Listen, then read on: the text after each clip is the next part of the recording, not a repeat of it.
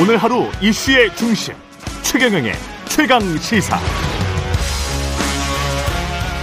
네, 윤석열 대통령이 첫 국회 시정연설 갖고 추경안 처리에 대한 야당의 협조를 구했습니다. 야당 의원들의 야유나 고성도 없었고 오랜만에 훈훈한 장면이 연출됐습니다. 하지만 내각 인선 관련해서는 여전히 팽팽한 줄다리기 중입니다.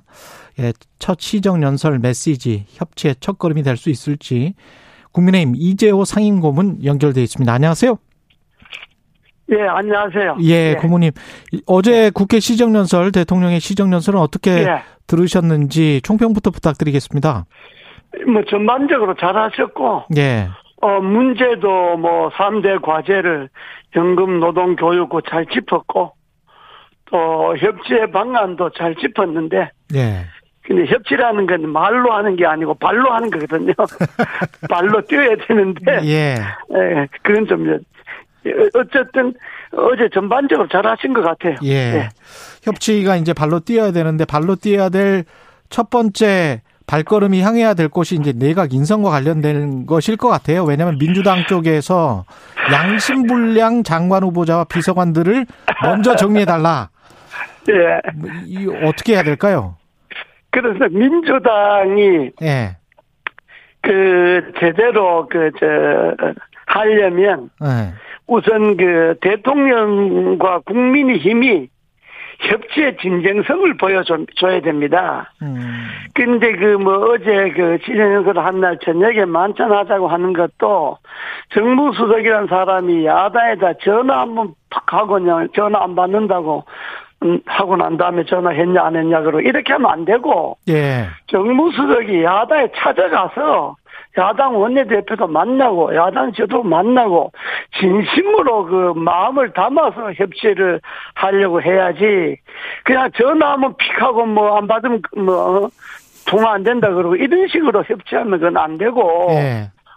또그 민주당도 총리하고 장관들하고 연결시키지 말고 예. 총리가 좀 부적격 하기는 부적격 하지요. 사람이 무슨 고위공직이 돌아가면 회전문 인사도 아니고 뭐 총리했다 기업에 갔다 또 뭐 로펌에 갔다 또 총리하고 그 부적격 하지만은 그러나 지금 내각이 일을 해야 되잖아요. 그렇죠. 그러니까 총리는 인준해주고 난 다음에 따질 건 따지고 음. 그리고 민주당은 그게 이제 협조할 건 협조하고 따질 건 따진다 이런 자세가 필요한 거고 예. 이거 안 되면 이것도 협조 안 한다 이렇게 하는 건 옳지 않지요 국민들 보기에 그러니까 음. 그 대통령께서도 그 저 장관들 중에 음. 그 골치 아픈 장관 있잖아요 그 저 저 저 저 그저 무슨 저 정- 복- 정호영. 복지부인가 예, 예, 정호영 장관인가 예. 법적으로는 그 사람이 뭐 법에 어긋나는 짓은 안 했을는 안 했을는지 모르지만은 예. 국민 정서나 국민 감정이 그런 사람이 장관 되면 도대체 법과 상식을 왔다 갔다 하는 그 어기는 사람이니까 음. 일단 정호영 장관은 저 임명을 안 하겠다고 이야기를 하고 아. 그리고 민주당과 정부가 각각 자기 할 일을 해야지 예. 서로 이거 연계시키고 이거 연계시키고 이렇게 하면 국정이 안 되잖아요. 예. 그러니까 민주당은 총리 인준해주고 음. 또 대통령께서는 그 문제 있는 장관을 임명 안 하겠다 이야기를 하고 예. 이렇게 해서 협치를 풀어가야 안 되겠어요. 그 맞는 말씀일 예. 것 같은데 저기 누가 먼저 해야 됩니까? 순서를 그러면 대통령이 정호영 장관은 그냥 사퇴시키겠다 또는 정호영 장관 후보자가 스스로 자진 예. 사퇴를 하고 그다음에 민주당이 총리 인준을 하는 예. 게 나을까요? 아니면 민주당이 먼저 어 후하게 총리 인준하면 대통령이 약속 그 암묵적인 약속을 지킬 것이다 예. 이렇게 하는 게 나을까요? 저 생각은요. 예. 제가 뭐 야, 여당 이제 여당 됐으니까 예. 여당의 삼인 고문으로서. 예, 여, 여당의 삼인 고문으로서 하는 날은 예. 협치는 항상 여당이 먼저 양보를 해야 합니다. 음. 그러니까 대통령께서 먼저 정호영 장관 임명 철회를 하고 예. 아니면 본인이 좀 그 사람 참 눈치 없는 사람이다. 이 정도 되면 본인이 그만둬야 되는 것 아니요? 아, 정국을 완전히 어, 그전 본인이 그만두든지 예. 안 되면 청와대에서 미안하지만은 도저히 전국을 위해서 안 되겠다. 예. 당신이 좀 사퇴해라 이렇게 하고 나서 그러면 야당에도 어? 네. 자, 우리도 뭐, 저, 골치 아픈 장관 안 왔으니까 당신들도 총리 인준해줘야 되지 않느냐. 그리고 네. 총리가 뭐, 다 완벽하고 적격하다고 생각하지 않지만은, 음. 우선 초기 내각을 꾸려가야 되고, 국정을 풀어가야 되니까, 네. 어? 뭐, 법적으로 큰 하자가 없으면, 음. 총리는 인준을 해주는 것이 옳다.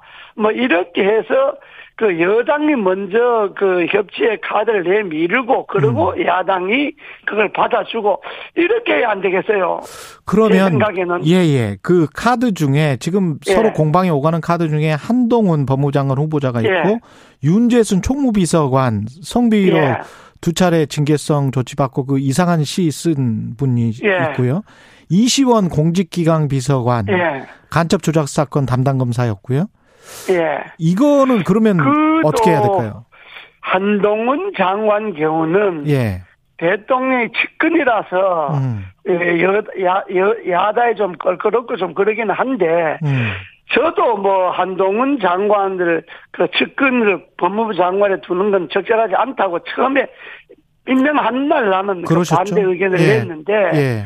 그러나 그 또 대통령이 의중도 어 국정을 운영하는 중요한 키 중에 하나가 법무장관을 한동훈을 쓴다 그러니까 음. 한동훈이가 뭐 법에 크게 어긋나지 않으면 아, 일단 뭐 그것마저도 대통령에게 양보할 수는 없을 테니까 나는 뭐 한동훈은 그냥 그저 맡기는 게 좋겠다고 봐요. 예. 그러니까 저 야당은 부적격 판정을 하고 정, 정말 어. 모두 채택을 안 해주더라도 예. 뭐 야당 그렇게 한다고 봐요. 음. 그러나 대통령이 그걸 임명을 하려면 정말로 협치가 필요하니까 음. 나는 야당에게 상당한 양해를 구해야 된다고 봅니다. 예. 안 그러면 예. 문재인 대통령이 뭐 서른 몇 명이나 국회 정보도 채택한 사람을 그냥 임명해갖고 국민들로부터 완전히 떠났잖아요. 음. 어? 왜그 국회 정례도 안 돼서 임명하냐 이렇게 문재인 대통령 욕을 해놓고 예. 비판을 해놓고 본인은 대통령 되자마자 국회, 국회 정문에 채택한 사람을 그냥 임명한다 이렇게 하면 그건 앞뒤는 안 맞잖아요. 예. 앞뒤는 안 맞는 거니까 음. 근데 야당에게 사전에 양해를 구하려면 그것도 지금 문제가 된 비서관들 있잖아요. 예. 비서관들이 뭐 청문회 하는 게 아니니까 일단 야당이나 언론에서 문제를 삼는 사람이 있으면 음. 그게 뭐 성비 사건이든 간첩 조작 사건이든 음. 일단 새로운 정부 도덕성에 걸맞지 않잖아요. 예. 이 이제 윤석열 정부가 문재인 정부와 달리 뭔가 좀 새롭게 나라의 정치 문화를 바꾸고 공직 기강을 바로 세우고 뭐 이런 것을 국민들이 기대하잖아요. 그렇죠. 국민들이 예. 아윤 정부 됐으니까 저분은 뭐 정당 출신도 아니니까 좀 나라의 정치 문화를 바꾸겠다.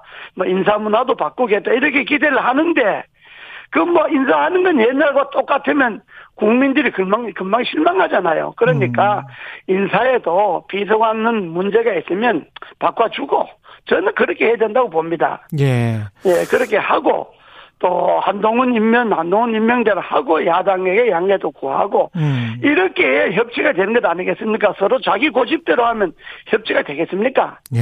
그러니까 야당도 한동훈 임명하는 건 그 뭐 불가피하다. 뭐 어? 대통령이 그건 작심하고 하는 거니까 뭐 불가피하다. 이렇게 인정해주고 음. 뭐 이렇게 해서 정치를 풀어가야지 서로 자기 주장대로만 하면 국민들은 어디 가 있습니까? 국민은 안주였고 주장만 하면 예, 맞는 말씀이신? 것 같습니다. 예. 예. 지금 저 어제 KBS 여론조사도 보면 서울, 예. 인천, 강원, 충북이 여당이 우세하고 경기, 충남은 예. 접전이라고 나오는데 전반적으로 나온 여론조사들이 여당이 6일 지방선거에서 어, 승리할 것 같다. 뭐 이런 지금 판세 분석은 나오는데 예. 지금 한 2주 조금 안, 안 남았네요. 어떻게 보십니까? 예, 예. 판세는? 그거 뭐 언론도 그렇게 나왔지만은 예. 그 역대 그 저 전에 선거 때 보면 음. 그 우리가 그 저 야당 10년 하다가 이명박 정부로 여당이 됐잖아요. 네. 그러고 바로 지방선거를 했는데 그 우리가 상당히 앞서를 냈거든요. 아. 마찬가지로 지방자치 선거는요. 예. 정권에 따라갑니다. 그렇군요. 지난번 지방자치단체가 우- 우리가 싹 망했잖아요. 완전히 망했잖아요. 예, 예. 그러니까 지방자치단체는 에, 정권에 따라갈 수밖에 없는 것이 음. 지금 우리나라 지방자치단체가 자급자족이 되는 단체가 없잖아요. 맞아요. 예산이. 예, 맞아요. 그러니까 예. 산 문제라든지 정- 정책 문제라든지 인사 문제라든지 여러 가지가 음. 어, 여권과 친여당과 같이 가기 때문에 아무래도 지방자치단체 선거는 여당이 유리할 거예요. 상당히. 아, 그럴 예. 수밖에 없다. 예. 예, 그럴 수밖에 없을 거예요. 예. 예. 그 이재명 상임 고문이 인천 계양을에 출마를 했어요. 그래서 후보가 됐는데 예. 관련해서 뭐 여야가 서로 이제 공방을 하고 있습니다. 뭐 예. 대장동 관련해서 이야기를 꺼내니까 이재명 고문은 예. 뭐 제주 오등봉을 비롯해서 50시티 화천 특검하자 전부 다 하자 뭐 예. 이렇게 이야기를 하고 있고 어떤 핵심이 되고 있는데 예. 어떻게 보세요? 이재명 상임 고문 그거는요, 출마한 것부터 예. 예, 이재명 후보가 음. 출마하는 것 자체를 저는 반대했던 사람이에요. 물론 뭐 여당이 야당 출마하는 걸 내가 뭐 반대한다고 해서 의미는 있는 건 아니지만 예. 그러나 대통령 후보였던 사람이 응? 투표 용지도 마르기 전에 출마한다는 게 이게 말이 됩니까? 아, 그래서 반대를 했는데 예. 그러나 출마를 서로 했으면 음. 아 대동정 문제는 여러 가지로 법에 고소도 해놓고 뭐 특검 제한도 해놓았으니까 법대로 처리하고 음. 선거에 꼭 그걸 꺼내 갖고 분란을 일으키면 아 대장동 문제는 뭐 천하가 다 아는 건데 그거는 이미 고소돼 있는 거 법대로 처리하면 되는 거고 예. 또 대장동 꺼낸다 그래서 또 뭐 이재명 쪽에서는 엉뚱한 거 또 무슨 뭐 제주도 꺼내고 뭐 꺼내고 이렇게 하면 국민들이 피곤하잖아요. 음. 선거는 선거대로 자기의 정책과 비전을 제시하고 주민들의 표를 받- 받을 생각을 해야지 상대방 욕하고 표 받으려고 그러면 됩니까? 그렇게 되지도 안 하고. 그렇죠. 그러니까 대장동 욕하는 거는 그냥 법대로 처리하면 되는 거고 예. 또 그거 갖고 이재명 후보도 뭐 되지도 않은 소리 자꾸 꺼내갖고 서로 공격하고 이렇게 하지 말고 예. 선거는 유권자 상대로 예. 자기가 어떻게 하겠다는 걸 제시하고 표를 얻을 생각해야지 예. 그것부터 정치 문화를 바꿔야 되는 거예요. 예. 무슨 선거가 남 욕하고 상대방 욕하는 걸로 이게 선거를 마- 되겠습니까? 맞습니다. 맞습니다. 예. 안 그렇습니까? 예, 맞습니다. 예. 예. 그 지방선거 근데 이 돌발 악재로 나온 게 민주당 박안주 의원 성비 사건이었단 예. 말이죠. 그래서 제명 처리를 하고 민주당은 좀 강경하게 예. 나가고 있는데 정의당도 뭐 지금 비슷한 강민진 글쎄요. 이렇게 나오고 이준석 국민의힘 대표 성상납 의혹 관련해서도 이제 뭐 이야기가 있었었고 윤리에 지금 네. 그 계류 중이잖아요. 배분되겠죠. 예. 그래서 이제 민주당은 이 대표도 징계를 빨리 해라 뭐 이런 주장을 아, 하는 것 예. 같은데.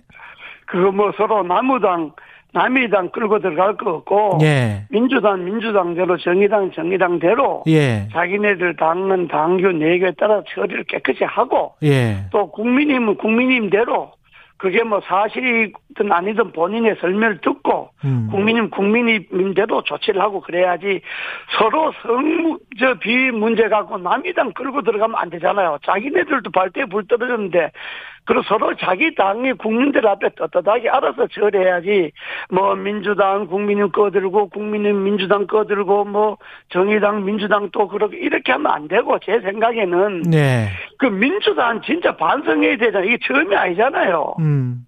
나는. 진짜 예. 뭐 나는 그렇게 민- 남이 당 욕하고 뭐 그런 사람은 아닌데 예. 이번 사건 처리하는 거 보고 민주당은 아 자기네 당의 문제 있는 거 깨끗이 처리하고 국민들에게 자- 어, 자기네들 입장을 밝히면 되는 거지 음. 자기네들 문제도 처리 안 하고 무슨 국민의힘 이준석이 꺼내 들고 그러면 안 되고 음. 또 저희 당도 문제가 생기면 덮으려고 그러지 말고 예. 그런 문제는 좀 바꿔줘야 정치 문화가 바뀌는 거지 음. 정권만 바뀌었다고 됩니까? 정권 이 바뀌고 정치 문화가 바뀌어야지. 예. 그런 민주당, 국민의힘, 저희당 다 그런 문제는 당에서 분명하게 처리하는 게 옳습니다. 예. 그리고 특히 민주당은 국민들 앞에 반성을 많이 해야 됩니다. 왜냐하면 이게 첫 번째 사건이 아니잖아요. 그렇죠. 예. 그렇지 않습니까? 예, 무슨 예. 다 아닙니까 그게? 예, 예.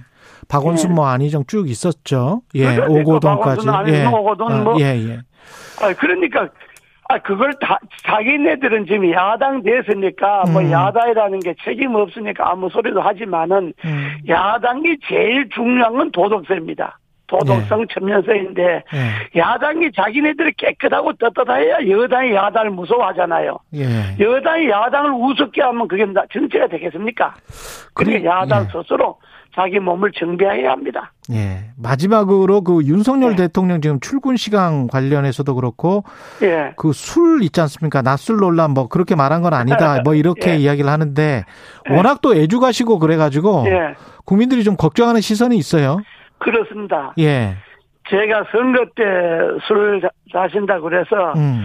제가 그냥 방송에도 나가서 그냥 강력하게 또 본인에게도 제발 선거 끝날까지 술잔 입에도 대지 말라고 술잔 네. 근처도 가지 말라고 나도 몇 차례 이야기를 했는데 세상에 대통령 선거 앞둔 사람이 밤늦게 술 먹고 그 말이 되는 거냐고 그렇게 이야기한 적이 있는데 예. 이제 당선이 되셨으니까 예. 뭐 술을 영 안 먹을 수 없죠. 아, 술 좋아하는 사람이 술 안 먹을 수 있습니까? 예. 선거 때는 참았다 하더라도 그러나 대통령이 술자리도 절제해야 합니다. 음.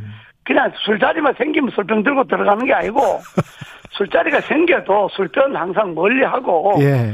아 그렇게 해서 해야지 대통령이 너무 술 좋아한다고 뭐 밤낮 안 가리고 그냥 때만 되면 그냥 아침 점심 저녁 안 가리고 반주하고 술 먹고 그러면 되겠습니까?